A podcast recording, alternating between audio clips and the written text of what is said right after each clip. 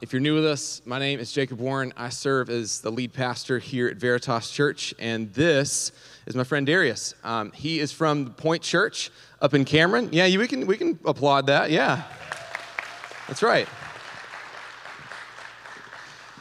Yeah, at the beginning of Philippians, Paul writes this, these words to the church at Philippi. I thank God in all my remembrance of you, always in every prayer of mine for you all, making my prayer with joy because of your partnership in the gospel from this first day until now. Um, the, the reason why Darius is standing on the stage right now is because of the partnership that both our church and Point Church has in the gospel. Um, it's a church uh, that is a church plant uh, planted by Barry Jones up there in the Cameron area, Spring Lake area. Uh, church plant. How old is Point Church now? Two years in September. Two years in September. Incredible. Praise God for that, man. Um, yeah. I've been uh, privileged to know Barry. Uh, Barry actually sat right over there uh, for a number of years before planting Point Church here in Fayetteville, just getting his boots on the ground here in Fayetteville. We've been able to share coffee, share uh, church kind of uh, stories together of, of what we've seen God do in ministry alongside of one another. And um, I'm just really grateful that we get to partner together with another church and do a pulpit swap like this. So, Ryan told you last week uh, that Darius would be coming here, but then also Ryan is over at Point Church, bringing the word there this morning, telling them all about Jesus and then the good news about Bojangles, I'm sure. So, uh, can we once again just celebrate the partnership between churches and what Jesus is doing in Fayetteville? Thank you, brother. You got me? All right. Well, uh, let's jump in and let's pray. Father, please let your spirit speak in me that those that hear my voice actually hear your voice. I have no merit. So I ask that the merit of Jesus stand for me. Lord, I am undeserving. We are undeserving, and we are depending on your mercy. We are full of imperfection and wantonness and sin, and you are full of grace. We confess that we are sinners that frequently sin, and at times it's willful sin. All of our effort and body and soul are defiled. Lord, we are polluted with sin. There are places in our hearts that are filled with foul images. When we search our heart, we see that we are plagued with a dangerous imagination. I'm asking, Lord, that today you would enter into our innermost where these secrets lie. For we are utterly ashamed that we are what we are inside. We have no vibrancy, no thriving, and no fruit. Nothing but thorns and thistles. We are fading like the leaves on the on a tree in the fall, and the wind just blows it away.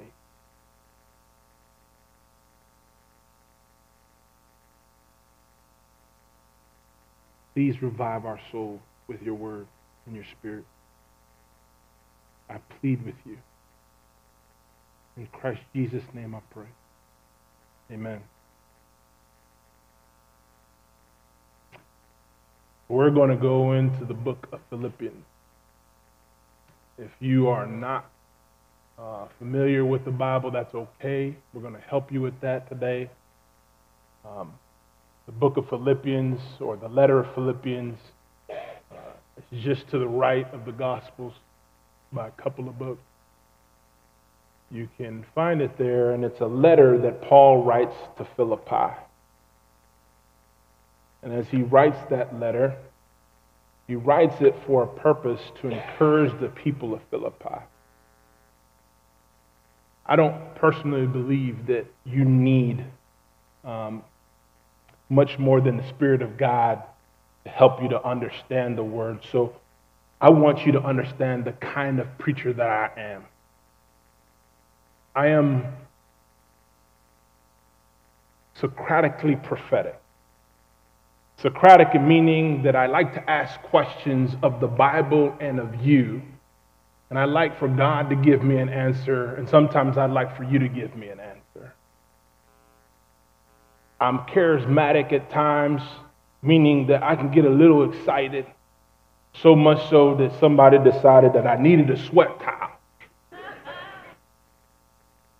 It says Pastor Darius sweating for Jesus.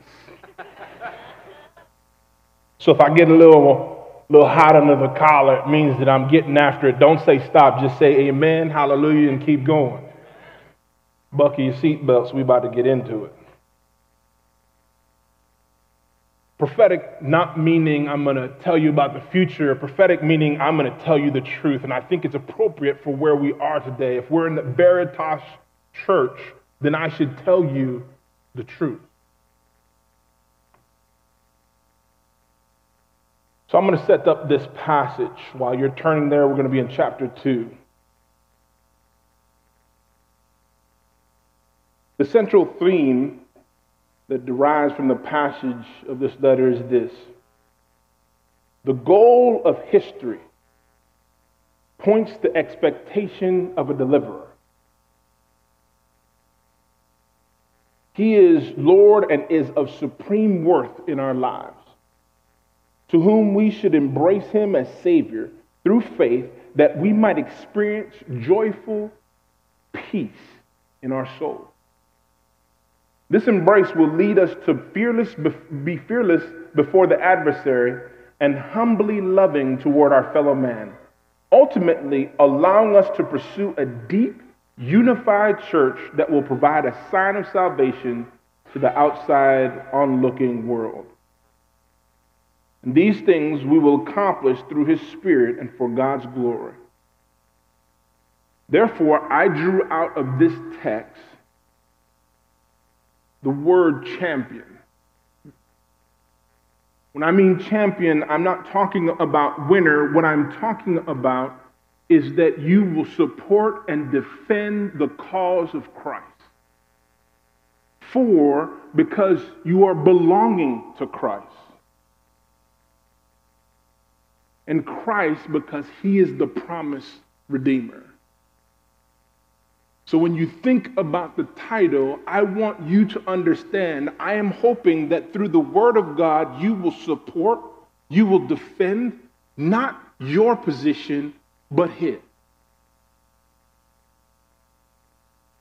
I have an illustration to help you understand why I want you to be a champion for Christ. Now, originally, when I created this uh, slide deck, what ended up happening is I was hoping that you would get to see a video, but I might have to describe it, and that's okay. I, again, I'm pretty, I'm pretty good at doing that, so I, I'm, I'm going to help you, but I'm to put a picture on there, and I want to describe what's happening, and then I'm to tell you what happened in this scene. The movie is Instinct, starring Cuba Gooding Jr. and Anthony Hopkins. I am not promoting the movie, I am just giving you the context for this particular scene. In this movie, Anthony Hopkins is an anthropologist, uh, fame anthropologist, who has gone into the wild and went native. And in his uh, complete loss of his mind, he decided that he was going to go live with the gorillas. And in that time, he sheds off his humanity. But what he doesn't realize is as he's doing that, he's leading the poachers directly to the truth. When the, the poachers find them, they decide to take the, the main gorilla captive. But in the process of that, he tries to fight back, dies, and Anthony Hopkins realizes what he's done and is broken.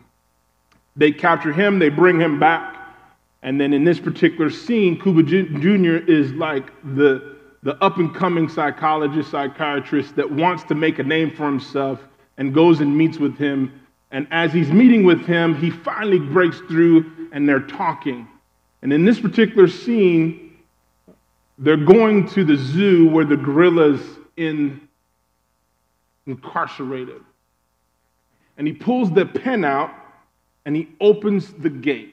And of course, you could imagine Putin Gooding Jr. is like, hey man, what are you doing? You need to close the door.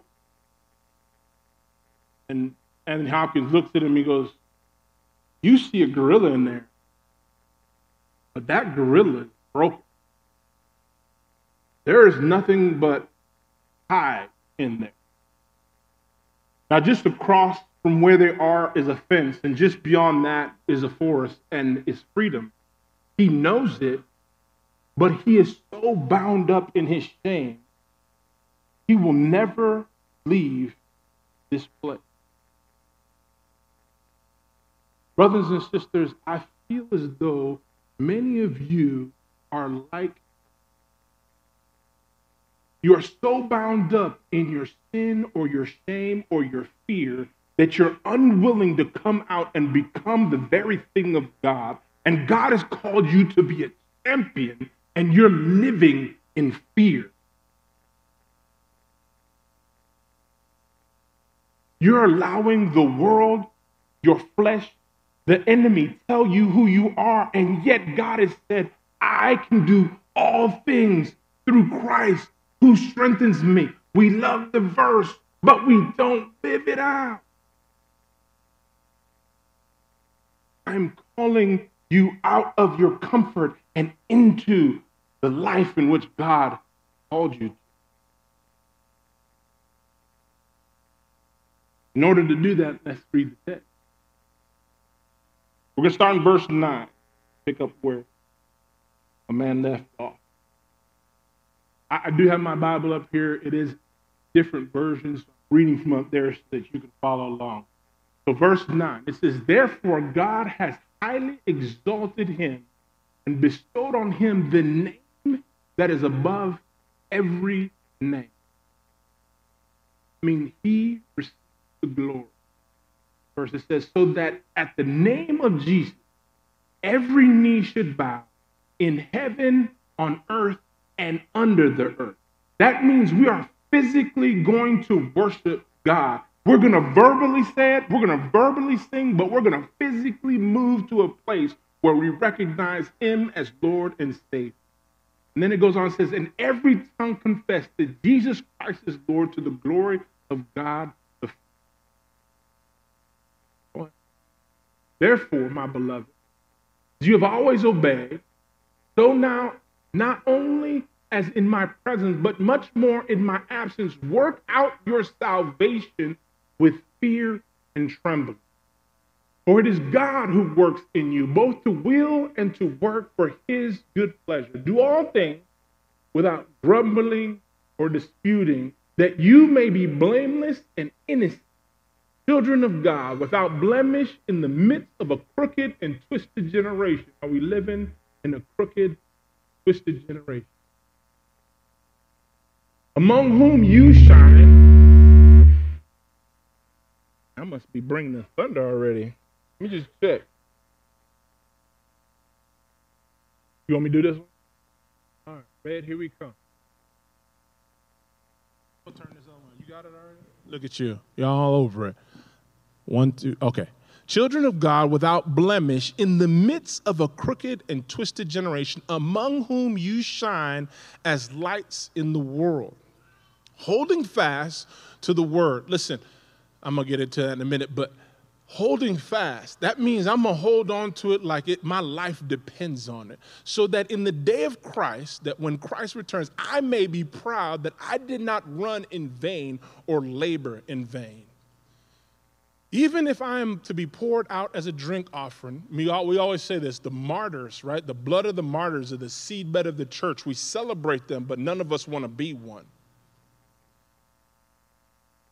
as a drink offering upon the sacrificial offering of your faith, I am glad and rejoice with you all. Likewise, you also should be glad and rejoice with me. I have three points. What I want to do here is to extrapolate what God intended through Paul for us today that we should live as champions for Christ. In order to be a champion, the first thing we have to do is obey.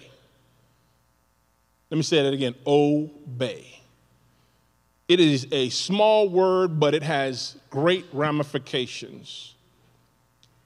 Without obedience, we are incapable of actually supporting and defending what God intended through the sacrifice of Christ. And the only way you can obey, number one, is through knowing God's word. You cannot hold fast to God's word if you don't know it. You cannot defend if you don't know God's word. And you will stay bound up if you don't know what God promises you. So you have to know the word in order to obey. Not only this, in order to, to literally obey, in order to do that, you have to do it without complaining and you have to do it without slander.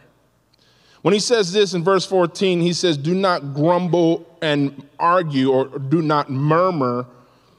He's talking about the fact that many of us, we will hear God's word and go, mm, I don't know if that's for me. We will take parts of the word, but not the whole corpus, and be like, you know what? God didn't intend for that to be correct. But God's word is true from the beginning to the end. There is nothing that you can take out of the word and go, you know what? That's not true. That wasn't intended for me and you today. It was intended for the church long time ago. There's nothing in the word that you go, mm, that doesn't fit. You can't read the Old Testament and go, you know what? Christ wasn't involved then, so you don't have to pay attention to that. Everything from the beginning to the end points to Christ. The Old Testament tells us that we are in desperate need of salvation. We know this because the people of God who gave the who God gave the word to were so broken that they repeatedly sinned and God repeatedly had to do some work on them. And even though they knew the word of God, they were so broken, they continued to fail. And God says, "You need a Christ." So, apart from the Old Testament, you can't see that Jesus was in the beginning, in the middle, and continues to work until the end. You gotta know the whole corpus. And you can't be the type of person that grumbles and complains about what God says. You need to ask the Lord. If you don't understand, you need to ask Him, Lord, I don't get this. I can't obey something I don't understand. You should stay there until you get it because he's trying to draw something out of you so that you can respond. I don't know how many times I've told my kids something repetitively. Don't do that, don't do that, don't do that, don't do that, don't do that, it. And they look at me and they go, Dad, are you, are you having a problem? Are you okay? And I'm like, yes, I'm okay, but you're not going to be if you keep this up.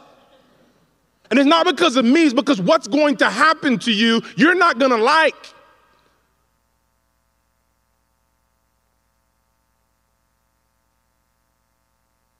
The thing is, is that when we obey, we tend to obey only when someone is looking. And God's like, in my absence, devoid of other people being around, you should obey.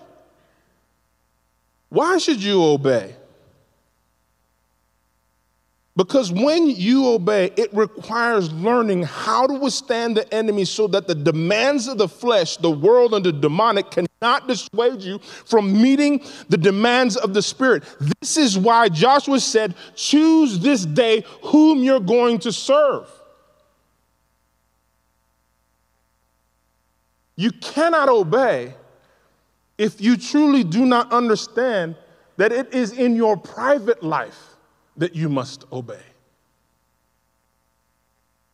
Remember that God is calling you to be set apart, to be holy, so He can use you. You can't be a champion of Christ if you are living under the lordship of the world or the flesh or the demonic. You cannot do two things. You cannot have two masters. You must submit to the one or the other. And in your private life is where you start to change. And in that moment of your change, you are being separated from the old man to the new man so that God could use you to do something. You want to be a champion of Christ, you must obey. And you must be integral to that. So much so that when you do, you rejoice like Peter rejoiced and said, Man, I'm getting my butt whooped. They are lighting me up like a Christmas tree. It is hot like fish grease. The chains don't feel good. I'm hungry. I'm tired. Praise God that they saw fit to, sacri- to, to do this to me so that I could be identified with Christ. Praise the Lord. We say woo now, but in the midst of our fasting, we're like, man, I need a Snickers bar. I'm getting hangry. We can't last five minutes on a fast, but we want to be one of the champions for Christ. God is calling you out and saying, listen, you must obey, you must withstand, you must hold fast to the word of God. Otherwise, this isn't going to work. And it has to be in your private life as well as outside. And not only this, brothers and sisters, you need to celebrate. You need to hold on to it so much that when people look at you and they see Christ, they should be like, mm, whether it is to bring punishment because you are identified with them and therefore you are being chastised, or to rejoice with you in fellowship, either way, you should have joy in your life. And there's a reason why you should have joy because joy comes from doing what God says, it lifts up our countenance. Remember, that's what he said in Genesis chapter 4, verse 7. He said, When you do right, does not your countenance get lifted up? Slow down just for a minute. Just let that sink in. When you do what is right, does not joy come into your heart, despite of who says it? You don't need anybody to confirm it. When you do what is right in the depth of your soul, it is well. We must obey. Number two, gotta be humble got to be humble. Good grief, I don't know how many times I've talked to somebody and be like, well, you know what? I don't need to go to this class. You want to know why? Because I've been doing this for 20 years. Yeah, but you're still sitting in the same seat you were when you first got saved. Nothing's changed. So something has to change, and it's probably your pride. You're holding on to that thing like, oh my gosh, I'm good. I don't need to do anything else. Listen, your salvation is just the beginning of Christ, not the terminal event. It is supposed to be that you glorify Him. So if you're just getting saved, this is the beginning. Humble yourself before a mighty and holy God that's gonna be like, I'm gonna weigh your whole life. What did you do with the gift that I gave you? Well, you know, God, I was good. I mean, I was saved, so I'm good, right? When I say humble, I want you to understand what I'm saying. It means to be humble, means to have an accurate estimation of your worth. Some of y'all need your hide tanned. I'm gonna say that in English. Some of y'all need to get a spiritual butt whooping because you think too highly of yourself. Somehow or another, you got it in your head that I'm special. When I say special, I'm not talking about, oh my gosh, I should be on, you know, whatever show you like. That somehow or another, God is not going to apply the full wrath of God on you. I'm special. I'm good. Look at my life.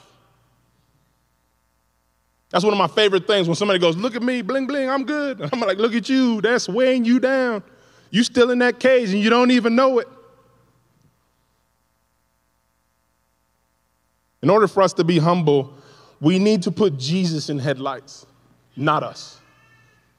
He says in verse 9 that he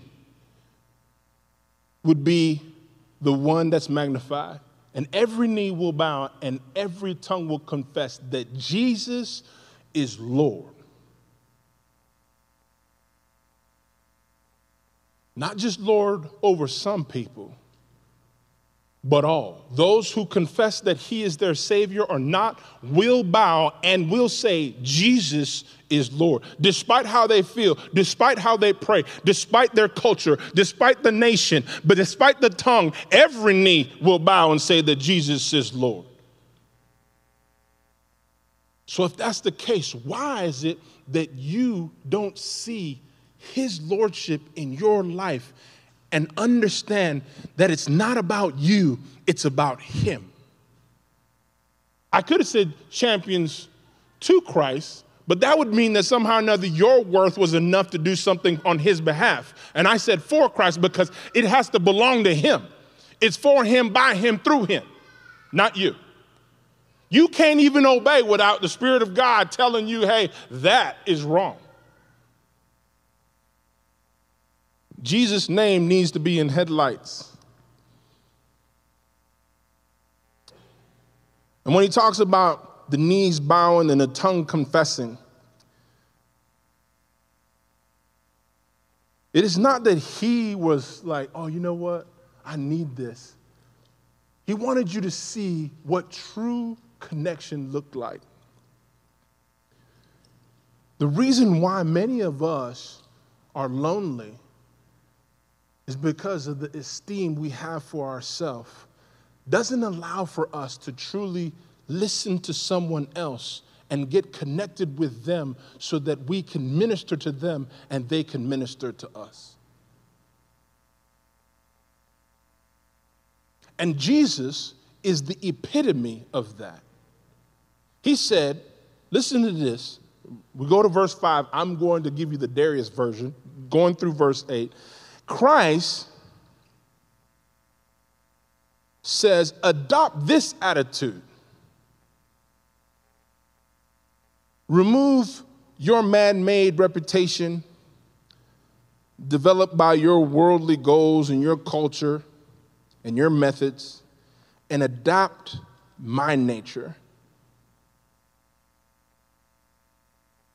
That while I was God in the beginning, creating, I didn't even go back and think that was something that I needed to grab hold of. I made myself lower than the very thing that I created so that the thing that I created would know that I am Emmanuel and I am present and I am active and I'm willing to do whatever it needs to be done so that I can get connected to you. And I made myself lower than you in that when I did that, I made sure that I took on your sin. Matter of fact, I didn't just take on your sin, I took on all sin. And when they said, hey, that seat, the one you're sitting in, Jesus, that's not the one you should sit in. You're holy, you're sanctified, you're good. Why are you sitting there? He says, because I will not lose not one of my children. And when he said this, he sat on the seat and he held on to it and said, I won't let go for you. I won't let go for you. I won't let go for you. I will not let go for any one of you because you can't do this in your power. I have to do it. I have to be the one that takes it on because without me, you are not going to have any ability to walk out of your jail cell. You will stay in your shame. You will stay in your sin. You will stay bounded until I get on the cross. Brothers and sisters, this is not some weak God.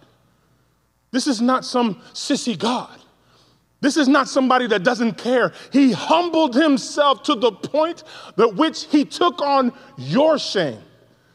And you're staying in the jail cell. And you're accepting what the world has to say about you. Brothers and sisters, the truth of the word is this you are free by faith through grace unto good works. Do you believe that? We must obey the word. We must be humble in order for us to be champions of God. Last one. We must show honor. It's got to happen. If humility is knowing our self worth, honor is knowing his worth.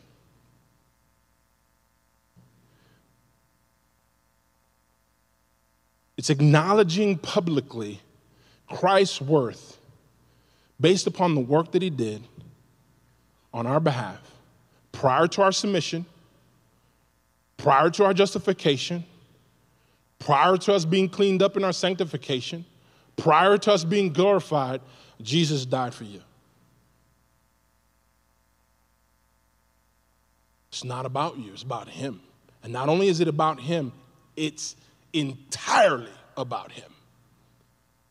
And your story is wrapped up in what He did. And people won't see you rightly until you recognize that and glorify Him for what He's done. Revelations tells us that we don't overcome the devil, he overcomes the devil, and we overcome him by the testimony of what he did, by the blood of the Lamb and the word of our testimony about what Jesus did. That's how we overcome the enemy. That's how we come out of the jail cell. That's how we come out of our sin. That's how we come out of our shame. That's how we become champions when we recognize who he is. And we see that he is the light of the world that takes away all of our sins by his sacrifice as the lamb. That's how we are made free. And we have to honor him. We honor him through confession. When you're singing, you're confessing the glory of God. We call that worship, but that's just a part of it. Worship is your lifestyle, not just the song. We honor him by joining in the work. And here's the thing that I want you to know when you are able to join in the work, it is because several things have happened. The word has pierced your heart. You have been, you've been, you've been circumcised in your heart. And God has done something in you that's so amazing that you humble yourself and it starts to bubble up and over into your life, and you have to go tell people, hey, man, let me tell you my story. Let me tell you where I was. I was stuck in this jail, and I thought freedom would never come. And Jesus came in and sup with me. He spent time with me. He let me know how much he thought of me. Everybody said prodigal son, but honestly, I think it's a prodigal father because he wasted it all on me. Just in hope that I would respond to the wonderful news about who he was. And I'll never forget the day when I stepped out of my jail cell. It was a glorious day. It was the first time when I was free. It was amazing. When I recognized that the Lord had the power to take away my shame, I was undone.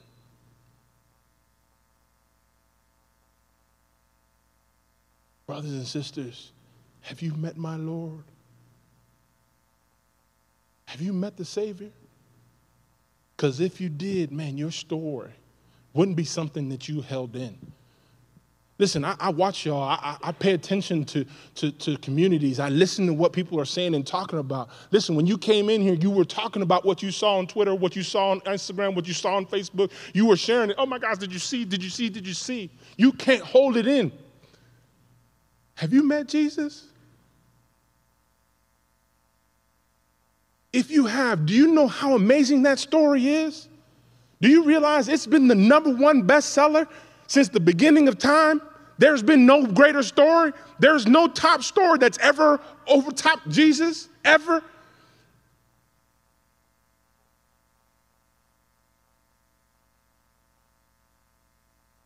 In order to understand honor, I want you to understand two things. First, honor has to do with glory. That means the prestige, the renown, the recognition is put in the right place. Number two, and still about honor, it is to be glorified. Glorified means that the sun shines on creation and it radiates back what God has done. I am not the glory of the Lord, but I'm glorified in the Lord. And if I'm glorified in the Lord, I will respond with who He is because He has done something in me and it will shine back. The Son has done a great thing, and I must respond. So, to live missionally in application means that you need to know the truth.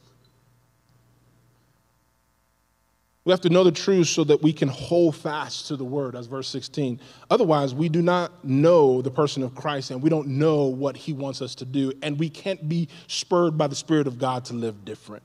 We must know the truth. We must know the truth so that we can obey it and so we can live it, so that we can walk it out. It is impossible without knowing who Jesus is. And Jesus is the Word. We must be humble. When exposed to the truth of who God is, we must respond with, Lord, I am so sorry that I thought somehow I could figure this out in my own ability. It's the name that every believer derives their name from. We're called Christian for a reason because our name is derived from Him. We are Christ's light, so we humble ourselves and trust that God would do his work in us as he did in Christ. Not that we are Christ, but that we are Christian like him, glorified. And we make God famous. We radiate his glory and make his great name manifest throughout the world. At the end of the movie, Cuba Gooding Jr. was talking to my man Anthony. And he had to say goodbye because my man, the cheese just slid off the cracker and he went cuckoo and he was done. And so he had to go back and realize that he wasn't going to be able to fix this guy and had to go say goodbye. And when he confessed, he said something that I thought, hmm. That is so true. He told Anthony, he says, Man, I'm finding it hard to say goodbye because you taught me how to live. And I thought, what a travesty. The person with the truth found out how to live by the person who's bound up. Brothers and sisters, you should not be bound up. You should be free. Don't let the world tell you who you are. Christ does that. The Spirit of God leads you to live differently, otherworldly, set apart, so that when you speak, the authority of God is the one that's speaking. That the enemy doesn't tell you how to live, the world doesn't tell you how to live, your flesh doesn't tell you how to live, God tells you how to live. And when we live, we live knowing that our brokenness was taken care of on the cross. My hope is that you would respond. Not to me, not to Veritas Church, but to Christ. In word and in deed. Would you pray with me?